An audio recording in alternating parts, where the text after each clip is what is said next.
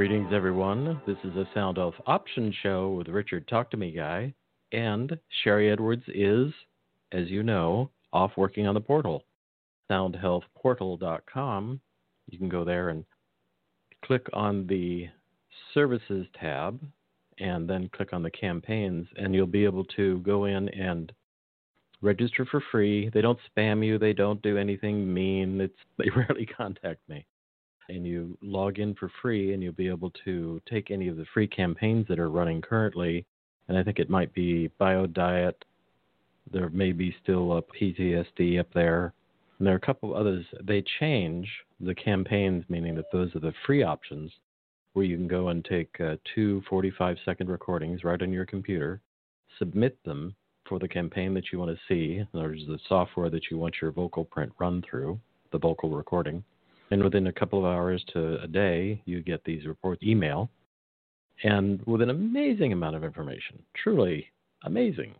And then you can take that to your healthcare practitioner, sit down with a cup of tea or coffee of your choice, and review that information in a form that's really, Portal is really amazing at how much information it has running at this time is really quite extraordinary. And the ability to do it all online is wonderful. I'm so happy about that. So Sherry's doing that.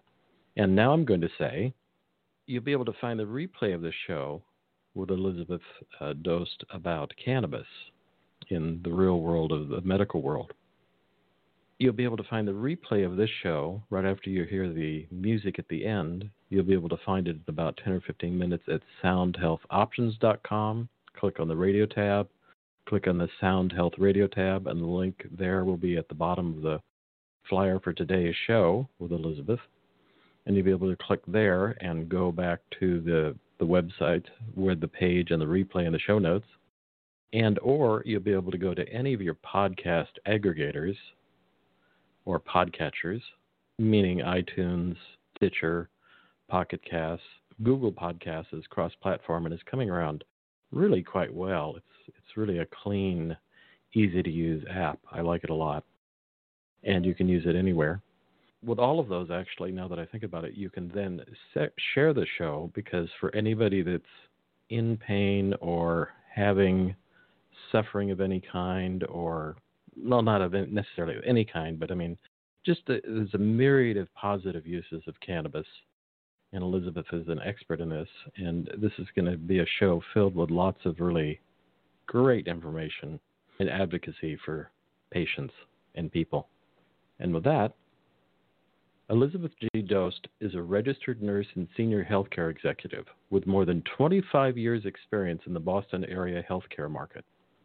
She is currently serving as a senior executive healthcare consultant in medical cannabis and has done so since 2012, making her generally recognized as the first nurse in Massachusetts to publicly advocate for the humanitarian use of medical marijuana. Beth is a registered participant of My Compassion and Americans for Safe Access, and serves as clinical director for the Massachusetts Patients Advocacy Alliance. She's been a featured guest on radio, having completed an interview on opioids and marijuana for NPR out of WGBH Boston, THC Tucson, Patients Out of Time Radio, and Fox News in Boston, to name a few. Beth appears in the 7-episode docuseries The Sacred Plant, along with other leaders in cannabis medicine. She was recently featured in The Sacred Plant, both in taped interview on suffering and live Q&A on cannabis. Welcome, Elizabeth. Well, thank you for having me. It's always a pleasure talking to you, Richard, and your audience. So I think I want to start. We talked to you. I was shocked to find it's been 2 years since I've talked to you. Wow. Because we talked in August. Exactly. We talked in August 2017. Yes. That was we had a nice talk. We had a great talk. Yeah, and had a great talk. Have there been changes in your work with cannabis since 2017? Have things eased, softened, gotten easier, more fluid? All of the above. All of the above, depending on where you are, who you're talking to, and what is your particular stance when you're talking to these people. And I don't mean these people in a disrespectful way. I just mean various groups of people. And so my It hasn't changed too much.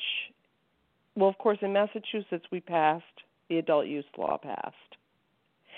And we anticipated that that would create concerns for patients, and we correctly anticipated that. And so the fight for patients continue for the people that brought this movement to the forefront were the patients. And we want to make sure that our patients are not marginalized beyond the interests of business. So in other words, there is some equity that is part of the cannabis adult use laws and interpretation thereof, advocacy for. And my public outcry is that the most marginalized, the most discriminated against, the most fragile people continue to be those that chronically suffer and or need this medicine. And that usually goes hand in hand. So it's a constant reminder in a world where it's federally illegal. So in Massachusetts, we have a tendency to kind of live in this little bubble of legality. And then you realize that 17, 18 other states have no medical cannabis laws on the books. And you have to step back and say, well, it's available to everyone here. It's just how are we making it available? So the fight has changed a little bit. It's not for that initial breakthrough. I do like to advise states on how to get their ball rolling, so to speak, in their state. And then we also are seeing an uptick in suffering with the war on opioids. The war on opioids has an unintended consequence, which has been the chronic pain patient that is now being forced to taper when they had been safely being managed on opioids. And a lot of them have add cannabis to their tools that they have in their box, their suffering box. They have tools. And so yes and no. Some of it's gotten easier, some of it hasn't, but I can give you an example, and I will. The Massachusetts Nurses Association, who had me speak to their four regions after the last one, decided not to have me come back and speak anymore on cannabis. So even though in my last conference, when I asked, who of you has heard of the endocannabinoid system, and not one hand went up of the 120 participators. Wow. So, we are still not allowing for the flow of education and information in federally managed institutions. So there's a lot of work to be done. And there's so many directions. There's about 16 directions I want to go there, but I'm going to ask this. Sure. How does the federal position on cannabis affect a doctor who wants to make a recommendation on cannabis? Does that cause them to feel constricted, or I'll use the word scared, but I don't mean it quite that strong. Well, kind of. I mean, it's their license. How do they feel, even though you're in a state where it's kind of okay to do that? How do physicians feel that, setting aside their desire to do it or their interest in cannabis, how do they feel about writing a recommendation for cannabis because of the feds still having this position? I think it depends on the physician, but truly it does. I mean, we have about 290 recommendation writers in the state of Massachusetts. Of all the physicians in Massachusetts, we have 290 recommendation writers, and are serving about 60,000 patients now.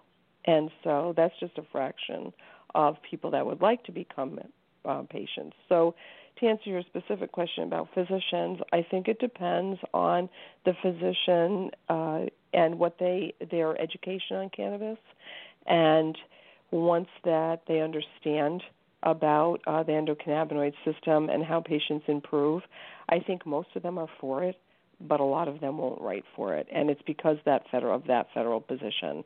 When they work for large health, and, you know, we have some pretty well-known hospitals in Boston, Mass General Hospital, Brigham and Women's, the Children's Hospital of Boston. So we have some pretty big institutions, Beth Israel Deaconess Hospital, and they, you know, they all bill federal entities. And once you're in that wheel, the feds have great power over the actions of, or over at least the threat against physicians, even though they're supposed to be protected in the state under Conant versus Walters.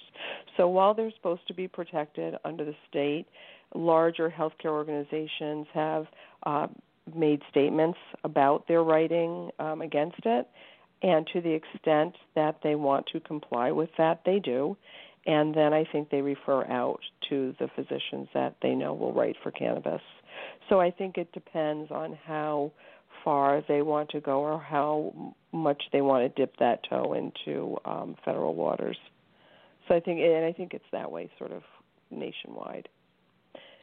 For example, we have a statute in Massachusetts which is unique to our state that I fought for, which was the Institutional Caregiver Act. And that was supposed to be, the real purpose of that was that people that lived in institutions, be it in assisted living, nursing home, were on hospice, were in the hospice, were receiving the hospice benefit, could get quick, easy access. We could establish the institution being like a caregiver, having the right to receive and distribute cannabis to patients that qualify for it. And to my knowledge, not one institution has, although I've mightily advocated for it and have visited a number of institutions, I just can't get one to step up and do that, and it's because of the federal laws. They all bill Medicare. What's interesting to me is that even the assisted livings, where people are basically paying to live there privately, have reluctance to allow cannabis, and so it's we are not nearly where we should be with this botanical. And is that? And so I just want to make sure I get this. So yep. You feel that that is really a result of all of these institutions, whether it be a hospice care or a retirement center or whatever, are getting some kind of federal funding. So they're really concerned. Right. They're concerned about their federal funding. Therefore, it keeps them from using a perfectly viable, helpful, non-negative, potential beneficial to their clients. I'll put air quotes around medicine because I don't like to really call cannabis a medicine because It's an herb. Right. Yes, that's what I'm saying. And I'm also saying that even when you part of that goes back to, and what people don't understand is that the Attorney General, the AG's office, has the ability to levy stiff fines against any institution who employs anyone that's gotten a ding on their record. So, for example, and they're not allowed to, because they bill Medicare, the entire institution has to look at all of its employees. So as you start opening up the door to using something that still remains federally illegal, you're also opening up the door to people that might have experience in cannabis and may have some sort of a record or have been disciplined. And if those, and then they get excluded from Medicare, the Medicare list. And that exclusion could be a nurse who had been a physician or had some sort of something that shows up on her query or shows up on her when you check the register. There's a register of excluded individuals. And if that person is employed and receives money from your organization, it can result in stiff fines. And so it just opens up the hospitals. It just ties the hospital's hands a little more. But my objection is that there really is no law against education. And so when the Mass Nurses Association reluctantly but saw this as a hugely evolving, very impactful issue on patients, allowed me to speak to them in all four regions. And then the last region had some concerns about the subject matter because it's, I guess, remains controversial. They decided not to go forward with more education. And that's really where I think health professionals fall down. Not in that they can't, maybe they elect not to write a recommendation, but that there's no law that says you can't be educated on anything. But there has been sort of an assault on freedom of speech and talking and different points of view being aired very liberally, no matter what they are. I've seen a sort of a decrease in that over the past couple of years anyway, so it sort of falls in line. Instead of teaching the controversial stuff or the hard stuff, let's just pretend it's not an issue in healthcare. I don't like that thinking, so that's my concern. Not that the hospitals don't administer cannabis, but that their staff are not educated in cannabis. Right. And they should be. Well, and I want to go back to that group that you spoke to where a large percentage of them didn't know what the endocannabinoid system was or wasn't aware of it. And those were, did you say those were nurses? What was that group? And how is that, and is it, do you think that there's a percentage of those people that want to say they don't know about it for that kind of fear? I mean, do we have that kind of oppression where people are even nervous to acknowledge anything about it because they're afraid they're going to get a ding on their whatever that is? Profile? I don't know if they're afraid to embrace it. I think that the individual thinker has to decide how up-to-date they want their thinking to be when they have a healthcare professional tell them that ask them if they've heard of the endocannabinoid system and they haven't, and then that person tells them it's the largest modulator in the human body and that every mammal has one. So either you decide at that point that, whoa, I need to look at this, which was my reaction, or you make some objection to it. So I don't really know why there's objection to education about the endocannabinoid system. I would think that, I have seen the pendulum swing where I know physicians that want to include endocannabinoid health in their practice of maybe whatever it is, internal medicine, we could just say, for example, physical rehab medicine. And I've seen that as being a very exciting possibility, neurology for some physicians, and all the way to see it swing all the way to the physician doesn't want to know anything more about it, and either he'll make a recommendation or he won't, or he'll send you to somebody that can refer. So I've seen it swing all the way, both ways in Massachusetts. Wow. I didn't the audience knows, but for new listeners, I'm in California, so it's not like that here. That's all I have to say. It's never been like that here. Well, no, it's kind of been like that here, but I mean, really, it's much more. It's always amazing when I talk to somebody such as yourself, who's such an advocate and such an educator on the benefits and the potential positive effects that this can have with people who are, my next subject, suffering, that it amazes me when I hear health-educated people who are resistant to it. And I guess because I'm in California, I don't think of that part of the potential oppression of, we seem to have an oppression, I'm not going to go too political here, but we seem to be under an air of, we don't want to talk about it. So that's how we'll act like we don't know because we're afraid. And that's horrible. It is horrible. Education is education. That's right. That's right. We should be educated on everything from all sorts of different angles and as much as we can be, especially when it comes under, if you're in medicine and you're a physician or a nurse or a PA or a nurse practitioner or anybody that's touching patients in a way that is helpful and executes a patient care plan or any type of recovery plan for patients. You should know everything about as much as you can about the current issues. So, for example, I would be very curious, and I was, about cannabis once I started learning about it, and it's so fascinating. And we still underteach the endocannabinoid today to current students. So this is not new science. It goes back to the 1990s. And so, it's getting older. It's getting to be older, very well-accepted science. And we're still finding that large pockets of healthcare professionals have not been taught about it. And now groups that they might go to, it's disturbing when groups see it as so controversial in a state where it's legal that they don't even want to teach on it.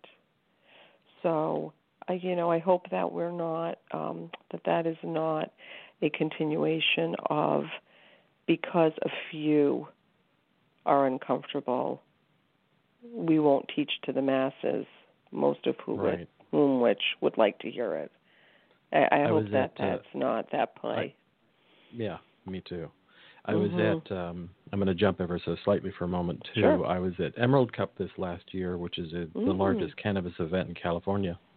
Yep. And I was listening to a veterinarian, an animal doctor, veterinarian, not to be confused with the vets who are in a really bad mood about having their cannabis restricted. That's a whole other show. As well they should be. Listening to a veterinarian talk about, and he's a leader and he's written books about using cannabis with animals for pain and for all the benefits that we know of. They also have an ECS system. It's not like it's the same. And he talked about how he had the veterinary board had threatened him and his license if he continued to use cannabis and talk about it.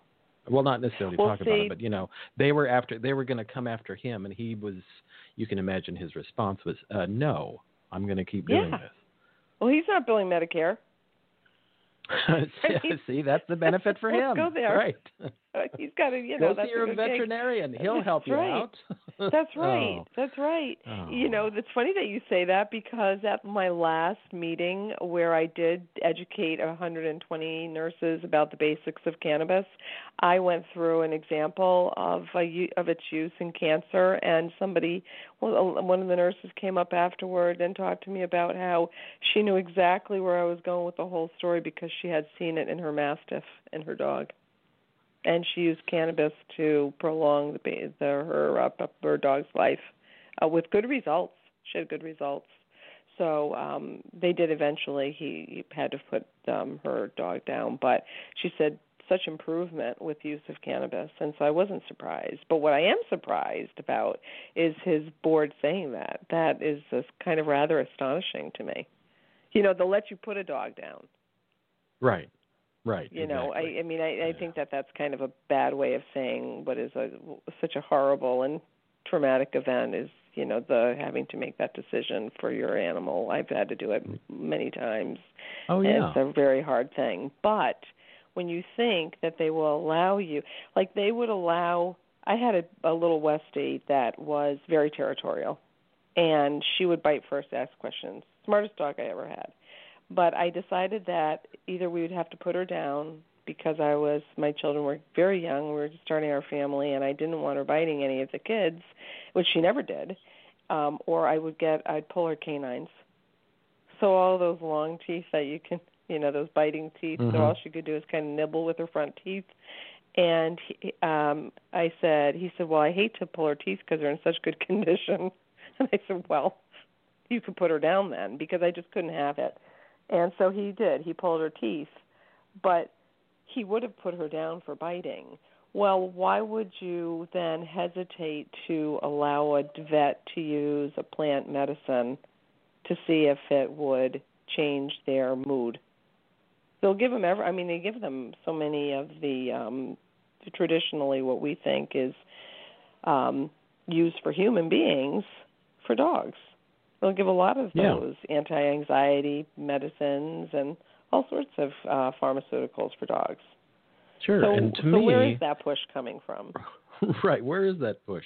And to me, being an old herbalist, I had the herb store, got my degree as a master herbalist in the 80s, actually the late 70s, but that sounds too far ago, in the 80s, and had a mail order catalog and a national mail order catalog and a retail herb store. So the idea of, I'll just say the veterinarian in general, but I'll say the veterinarian.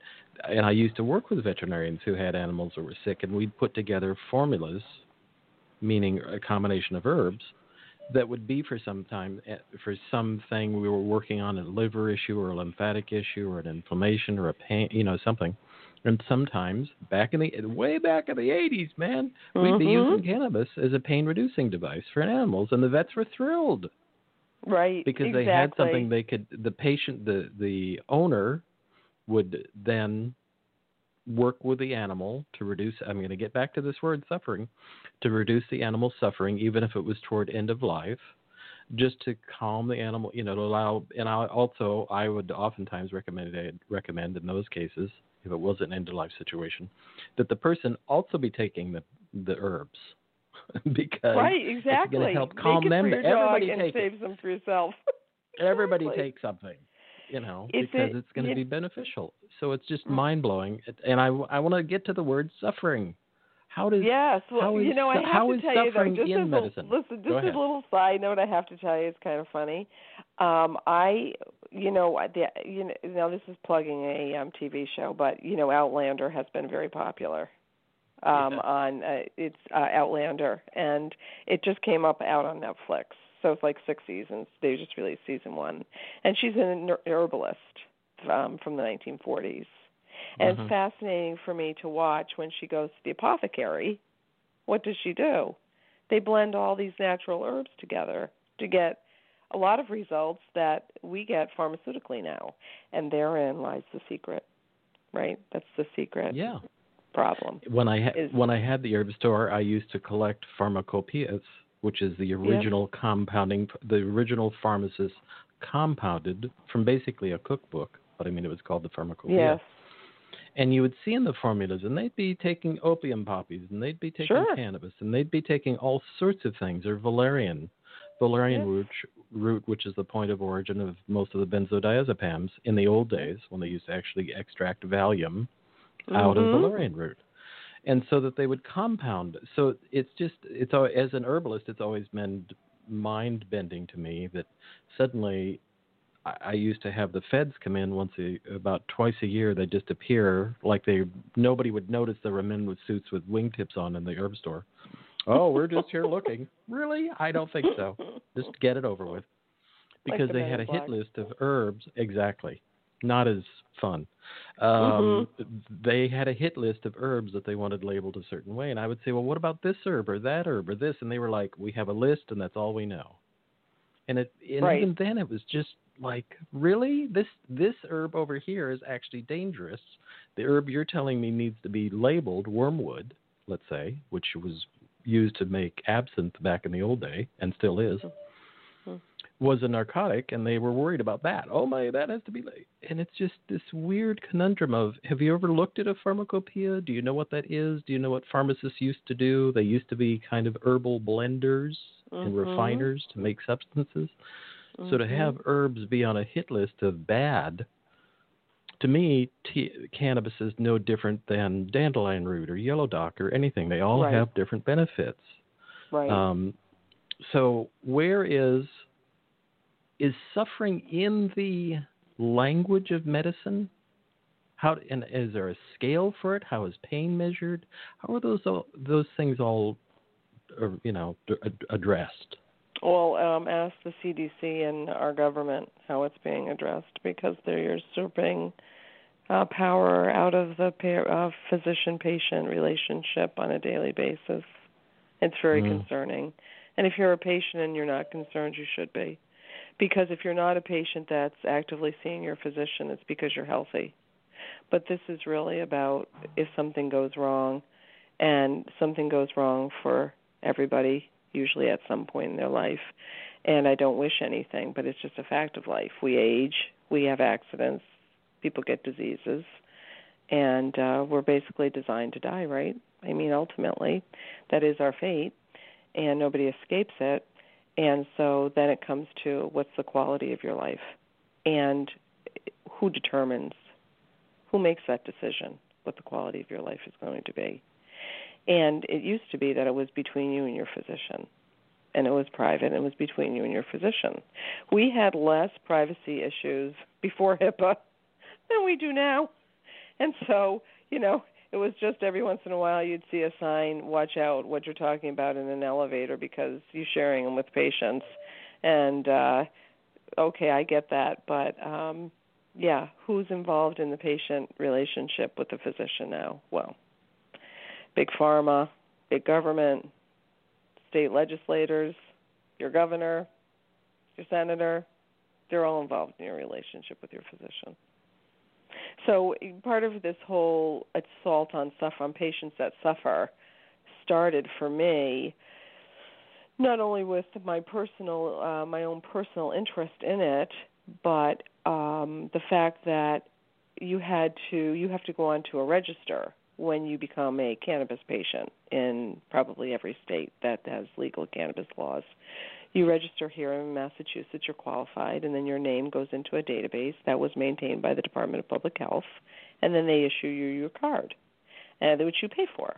And then annually, you get a little email that reminds you, it's like being in the RMV, that you're going to, even more attentive, that your certification is starting to come up for renewal. And who does that, and who sees that? And there's no guarantee about that. About HIPAA involved in your relationship with the government with a federally illegal substance. And now you're on a list, and the White House called for the Massachusetts list about some time ago. It's hard to judge time since I didn't realize it had been 2 years since I had talked to you last. So just recently, and we said no.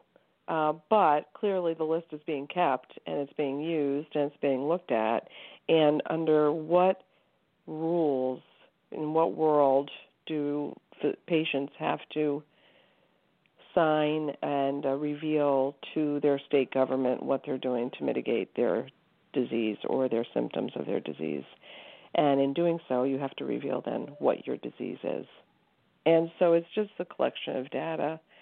I understand there are private platforms that collect data because you offer it so that patients can learn from the experience of other patients that have similar problems and suffer in ways that are similar, but for the government to be getting involved in and managing it.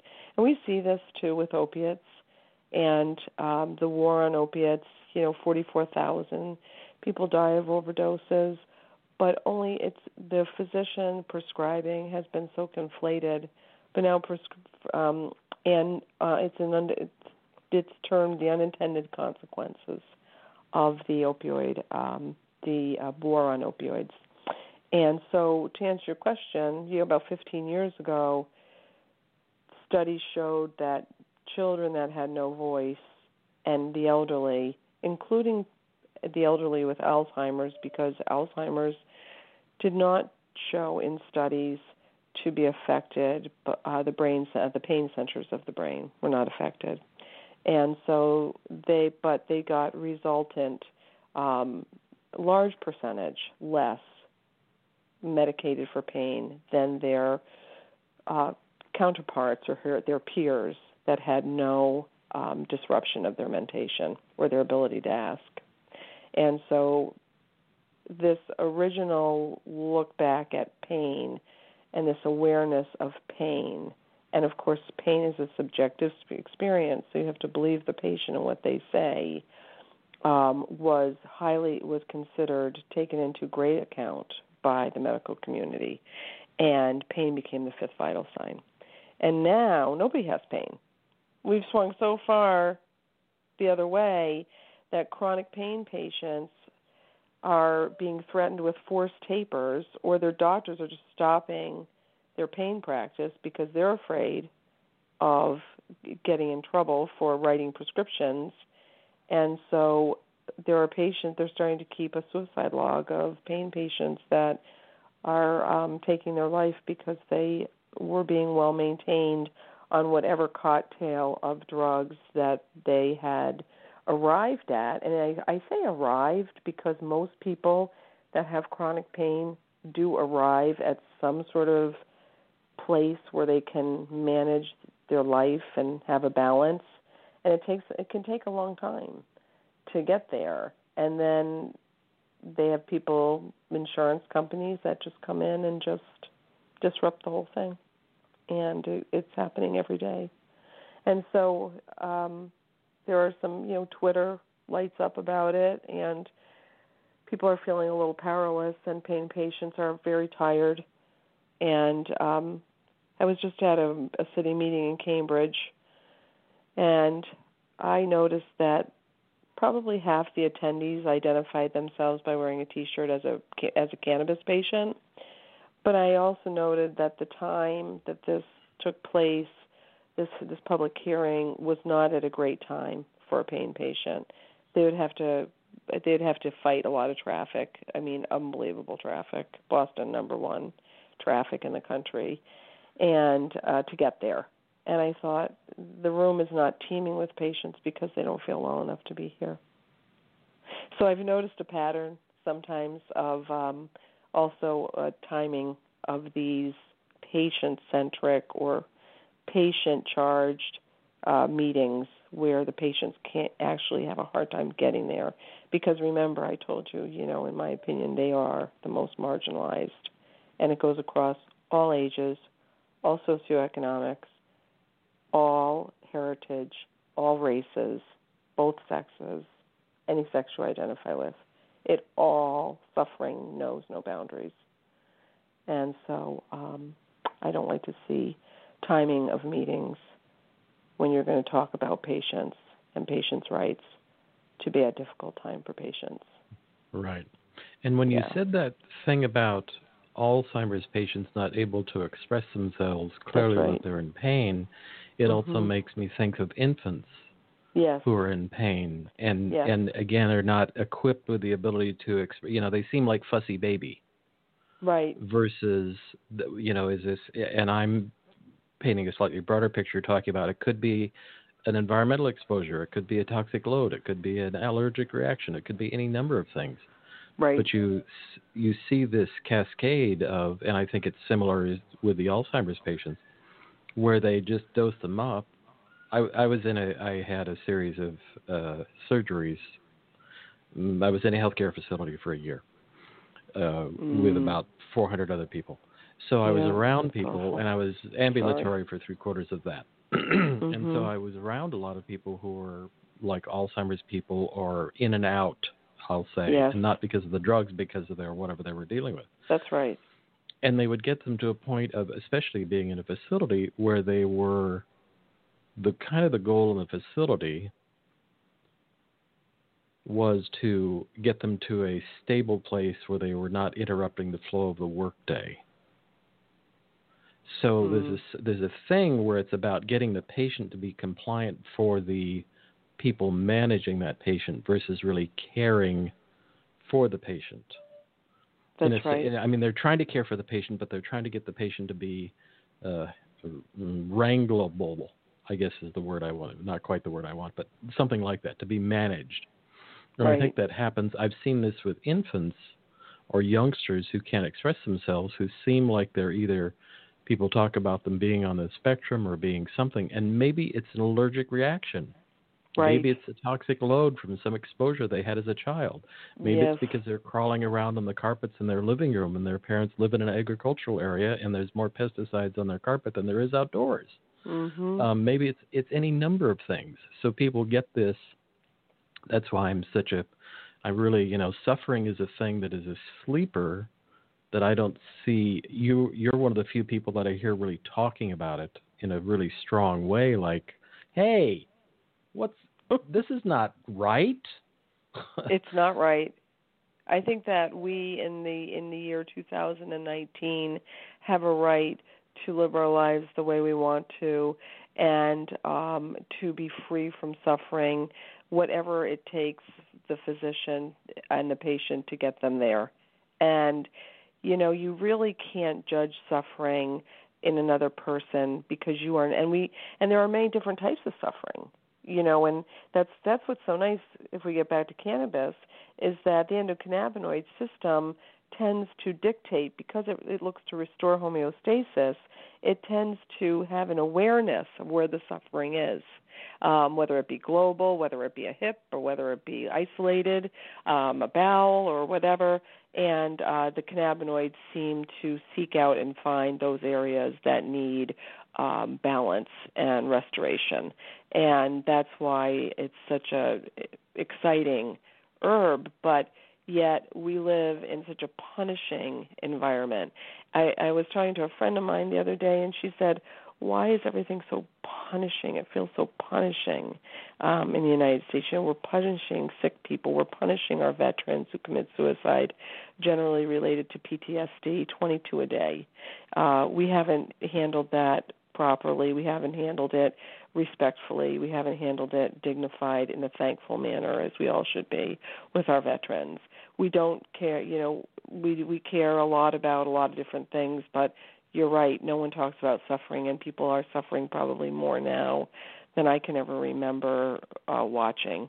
And I think it's because a lot of it goes right back to that interruption of the physician-patient relationship. And that was started, I think, back with the DRGs, the diagnostic-related groups. I remember, you know, I was a nurse long enough to know what it was like before that. And, you know, mothers would stay 3-4 days after they had a baby and learn how to get through that sort of initial phase of kind of shock and awe, you know, when you especially you have a first baby, and get a lot of nursing care and teaching, and really be treated in that gentle, respectful manner that a new mother should be treated in, and sent home with the necessary, at least to the best of their ability, the necessary knowledge that they would need to take care of their infant. And it was reinforced because they stay in the hospital longer. But then the insurance companies started to figure out ways to cut costs, but the cut costing didn't necessarily go to relieving bottom line expenses. It just went to create larger healthcare systems where we control our patients more. And as we inject our control or third party control over patients and physicians, and we start tying the hands of our physicians, well, what do you think happens to care of the patient? And so it's very scary. It's a very, very scary thing. And I've watched that whole system sort of erode and change, and I don't think that we are any better off. In fact, we probably spend more money now with less time, both by nurses and doctors, spent actually seeing the patients, because writing to justify payment of the service seems to be very important, because what the doctor says anymore doesn't seem to matter in regards to what the patient receives. And so it's and if we don't have our physicians being the gatekeepers, you watch who's going to be the gatekeeper. I mean, just, you know, you've heard hundreds of stories of, my physician wants me to have this, my insurance company won't pay for it, and I'm talking to a doctor that has never met me. Mm-hmm. So I just said, you know, I kind of really boldly went out and said politicians and lawyers would flip their lids if doctors and nurses made decisions about what they could or couldn't do professionally, yet they legislate all over the place what physicians can do. And it's wrong. It's wrong. Yeah, and it's the patients that pays. Patient that pays. Yeah, it's back to suffering, and that's why I'm really cranky about suffering. I'm very cranky about suffering. That's right. And go ahead. Well, I like to. When I talk about suffering, I talk about. I have three things that I generally say about suffering. We're very comfortable as a country with people being uncomfortable. I don't understand that. I live in a part of the country. I live in the greater Boston area, and I was born in Connecticut, so I live where we have a lot of Yankee and we have a lot of puritanical and Calvinistic views that permeate the way we practice medicine. But it doesn't just permeate it in Massachusetts or in New England. Since it all kind of went west from the settlement of the Pilgrims, et cetera, in this location, we have a curative bent to our dealings with disease, and most diseases are palliated. They're not cured. And then so we have this Calvinistic puritanical view on suffering where there's some redemption to suffering, and I don't think there's any redemption to suffering. And I think that comes through in our medical and in academic institutions. And then I love to quote Primo Levi, who was a Holocaust survivor and very well known for his writings and his opinions. And he says, if not now, when? And that's how I talk about cannabis. And he also says, if we know that there is suffering and we do nothing to alleviate it, we ourselves have become the tormentors. So I like to ask political bodies, you know, how do they want to be remembered? And who is the who really are the most marginalized when you look at our world? They're the fragile. They're the ones that depend on us to make good decisions, to take care of them in a democracy. And who's making those decisions? And who's asking them? Because they can't get out and protest. They can't have a march. They don't feel well enough to do it. Yeah. Right, right. They can't have a march. So I want to change direction slightly. Sure. I can already see we're going to have another show. Because well, that's fine. So it's always a pleasure, Richard. Thank you. I have a question from chat, and I don't know if you can address this or how you can address this, but I'll just a person in chat, I have a chat room, is asking that they have a friend who is having pain from leukemia. Is plain CBD oil good, or what would you think? What do you recommend? I know you wouldn't recommend, but what would you think? Well, so, you know, as far as recommendation, we always have to sort of put a disclaimer in that, you know, I'm not the patient's physician or, you know, so that you understand where I'm coming from. I'm coming from a generalized knowledge of cannabis. Cannabis is good for all types of cancer. And, in fact, the government has known for years, since 1974, that THC kills cancer cells. So CBD is a powerful anti-inflammatory. And to the extent that that is problematic for the patient, it will never hurt you. THC is the real powerhouse behind pain reduction and cancer reduction because it has properties that identify rapidly mutating cells that are abnormal, and then it attacks those cells. And it's also good for pain. In that it seems to be the mitigator of pain. The downside to that is, so you have to look at two things. You have to look at CBD mitigating pain with THC, and if the patient does not want to have an intoxicating effect from the THC, which may be desirable at night because it can help you sleep and can relieve your pain, I recommend combination therapy. So like a 2 CBD to 1 THC might be just start even 1 to 1, go to 2 to 1, and then increase. But not necessarily with cannabis, more is not necessarily better. So when that patient hits that sweet spot, that's determined by them, and they say this is the most helpful. And it may be a process. It can take up to 6 weeks, really, or even a little bit longer. And then just when you think you got your head wrapped around what's helping you, it can change.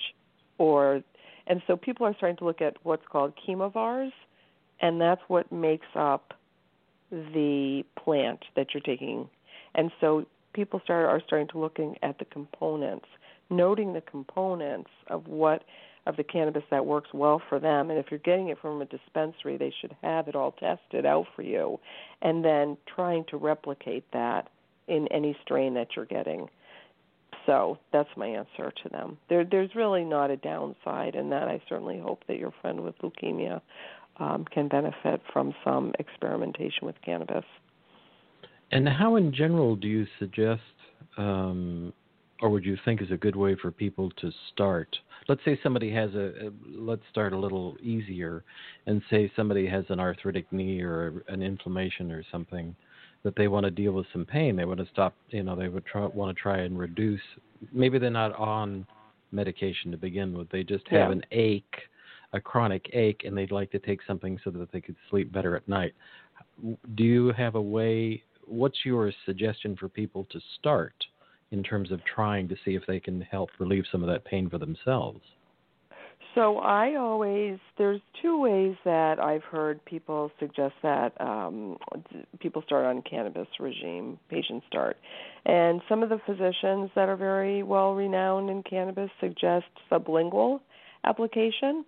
So that is a sort of like an oil that goes under your tongue. And so if people take nitroglycerin tablets for chest pain, they know what I'm talking about. You put it under your tongue. It's rapid absorption. It's very vascular, but it can be messy and sort of taste bad. And but you can dose pretty correctly. I always say, though, I think the best way is to smoke. Just do some inhalation because the onset of action is very quick. It's usually within about 4 minutes, and it peaks at about 10, and the duration is about 2 hours. And just take one hit. If you just take one inhalation off, and I prefer the raw flower and using either a glass pipe or a joint that maybe has organic rolling paper. How do you know it's organic? You can definitely call the company, ask them how they test it, why they call it organic, what it is. And then I recommend that because of the quick onset of action and resolution of the symptoms. But it's rough. And so right now I work with a company called Weegets, and that's WEEDGETS.com.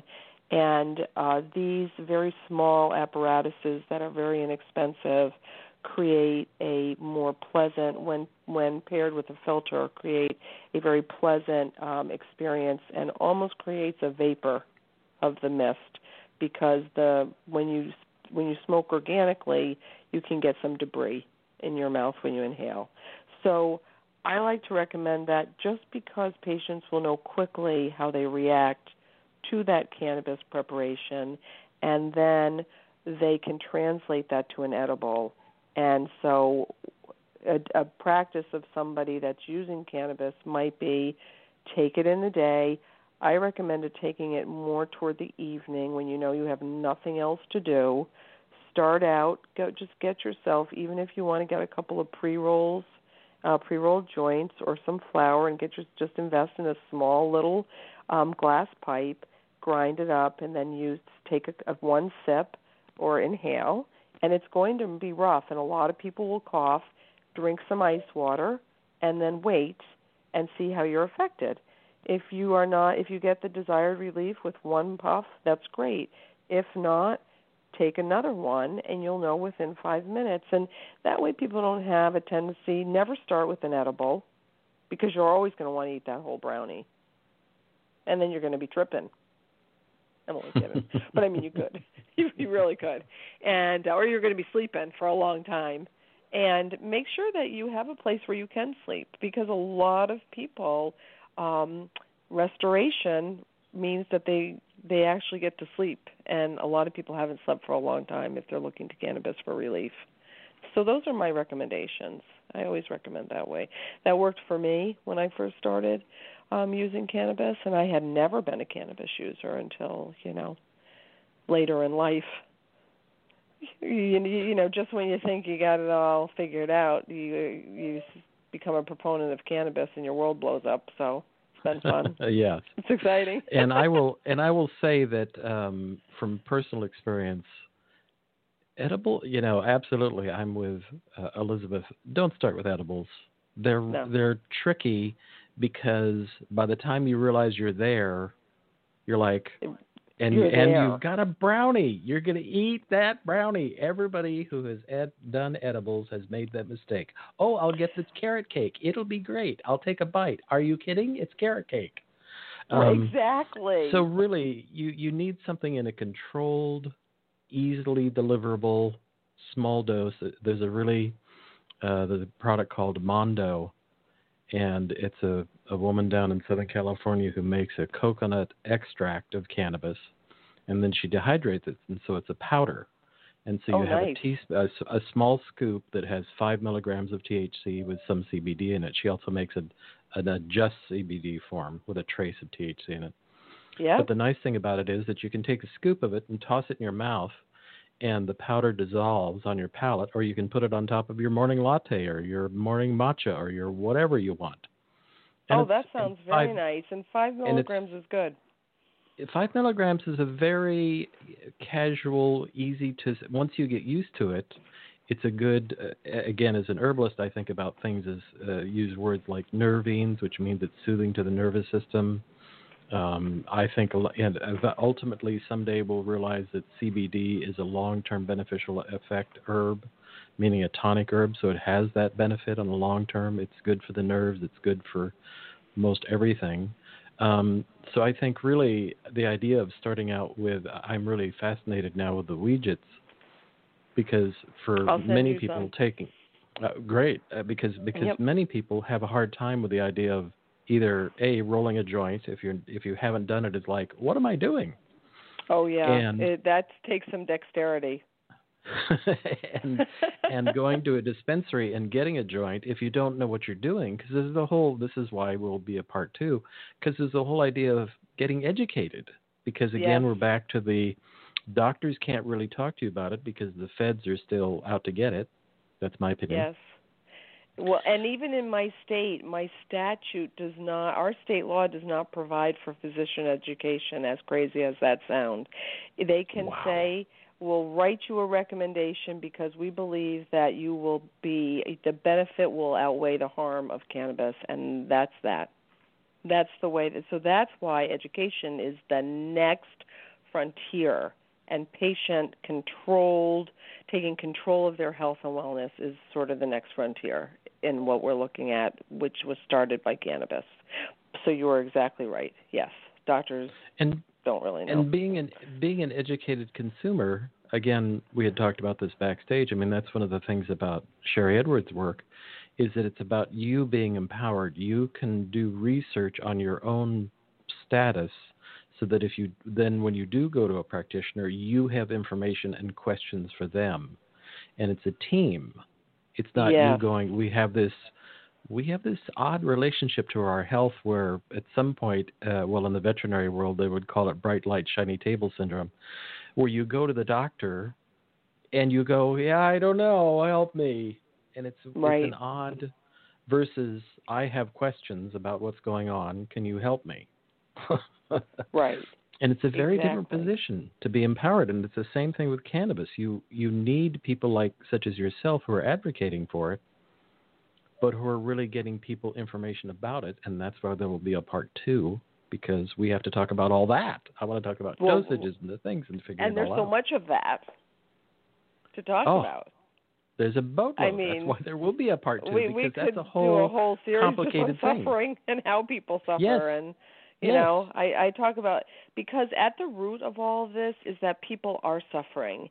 And if you follow Dr. Ethan Russo, who lives in California, he has postulated the chronic endocannabinoid deficiency syndrome. And his theory is that we do not take in plant. So we have a hunger for cannabinoids. You make them yourself. So everybody should know that you actually create cannabinoids in your body that feed your endocannabinoid system. And to the extent that you have robust internal cannabinoids, you are healthy. But with the uptick in chronic illness, Dr. Russo theorizes, it's very hard to prove, that when cannabis became illegal in the 40s, we took not only cannabis, but its sister, hemp, out of the animal supply and out of our grasses, and we replaced it with GMO, and we replaced hemp packaging with plastics. And that, therefore, there are many diseases, and they call them, I just heard somebody talking today about the three. Fibromyalgia, it was actually Dr. Stein out of Florida, fibromyalgia, IBS, and migraines as being very responsive to cannabis. And there are theories that once people start replacing some of the cannabinoids that the body is hungry for with the plants, which match perfectly our internal cannabinoid system, complemented perfectly, that people get better. And that's why people get better in so many disease processes, is because if it's the mother modulator of homeostasis and balance and wellness, and it is under cared for, under supported, because we're no longer eating, ingesting, or taking in our cannabinoids, you start to see health decline. And we're seeing an uptick, as we talk, of Alzheimer's, neuromodulating diseases, ALS, MS, rheumatoid arthritis, autoimmune diseases. We're seeing an uptick in autism. At the rate the autism is being diagnosed now, I heard somebody told me that within 20 years, 1 in 20 children will be diagnosed with somewhere on the spectrum. And why so much Alzheimer's and dementia? You know, when I talk to elderly patients who were born and received medicine off the pharmacopoeia, I'll always tell them, if you were born before 1940, you've used cannabis. And they say, oh, no, we've never used cannabis. You know, they're all so cute. They say, they've never used cannabis. And I say, yeah, you have. Your mother gave it to you. Maybe that's why you're the greatest generation, because it was in your preparations that you took when you were children. Right. And you're living, you're all sitting here looking fabulous in your 80s and 90s, and you're going to go out and walk on the treadmill. And how does that happen? You know, they lived through the Great War, and how does that all happen? Well, maybe it was because you got your cannabis when you were a baby, and you built up those stores of a healthy cannabinoid system. I don't know, boy. Richard. There's just a lot to ponder.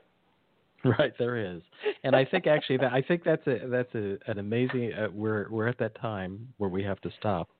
Yeah. But I think that's such a great close, that you're here and you're healthy because you had cannabis as a kid. No, I didn't. Oh, yeah.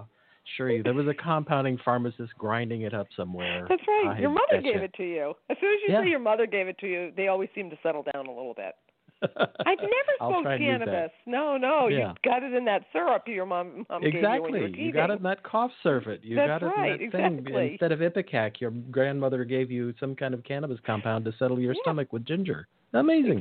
Exactly. All right. Bam, you boost your endocannabinoid system, and here you sit at 92 talking to me about it. My grandmother lived to be 106. So, yes. Okay, so where can people go to find out more about your work? And are you writing a book yet? But that's a separate show. Let me just close. Where can people find out more about you? We can find out more about, a couple great references. The Sacred Plant, my friend John Malanka is the host of The Sacred Plant. He's located out in the San Francisco area, but this is an international movement, and they can find them on Facebook. You certainly can go to, I'm on LinkedIn if you want to post comments, and I do get them. I can give you my email address if you want. You can, if people want to ask for it, you certainly can hand it out. I don't think I have to go over the whole shebang, but we can find out if you want to post how to get a hold of me. But right now, I think The Sacred Plant is doing a very nice job on, and then there are scholarly articles written, and I always recommend that everybody start their cannabis introduction by watching The Scientists, and that's the story of Dr. Raphael Mishulam, and he was up for the Nobel Prize for his work in medical marijuana. So I always say, pull that up on YouTube and spend a good, it's an hour well spent, and then people can certainly send you questions, and maybe for our next time we can have conversation about it. And I'll be doing more work, and I'll be more public, so people will have an easier time finding me. But right now they can find me through you. Right, okay, all right. Okay. I'll be your agent. I'm happy to be your agent. There you go. Thanks, Richard. All right, everybody, that was stupendous. There will be a part 2. I promise everybody now there will be a part 2. Have a great rest of the weekend, and we'll see you next week. Bye-bye. Thank you.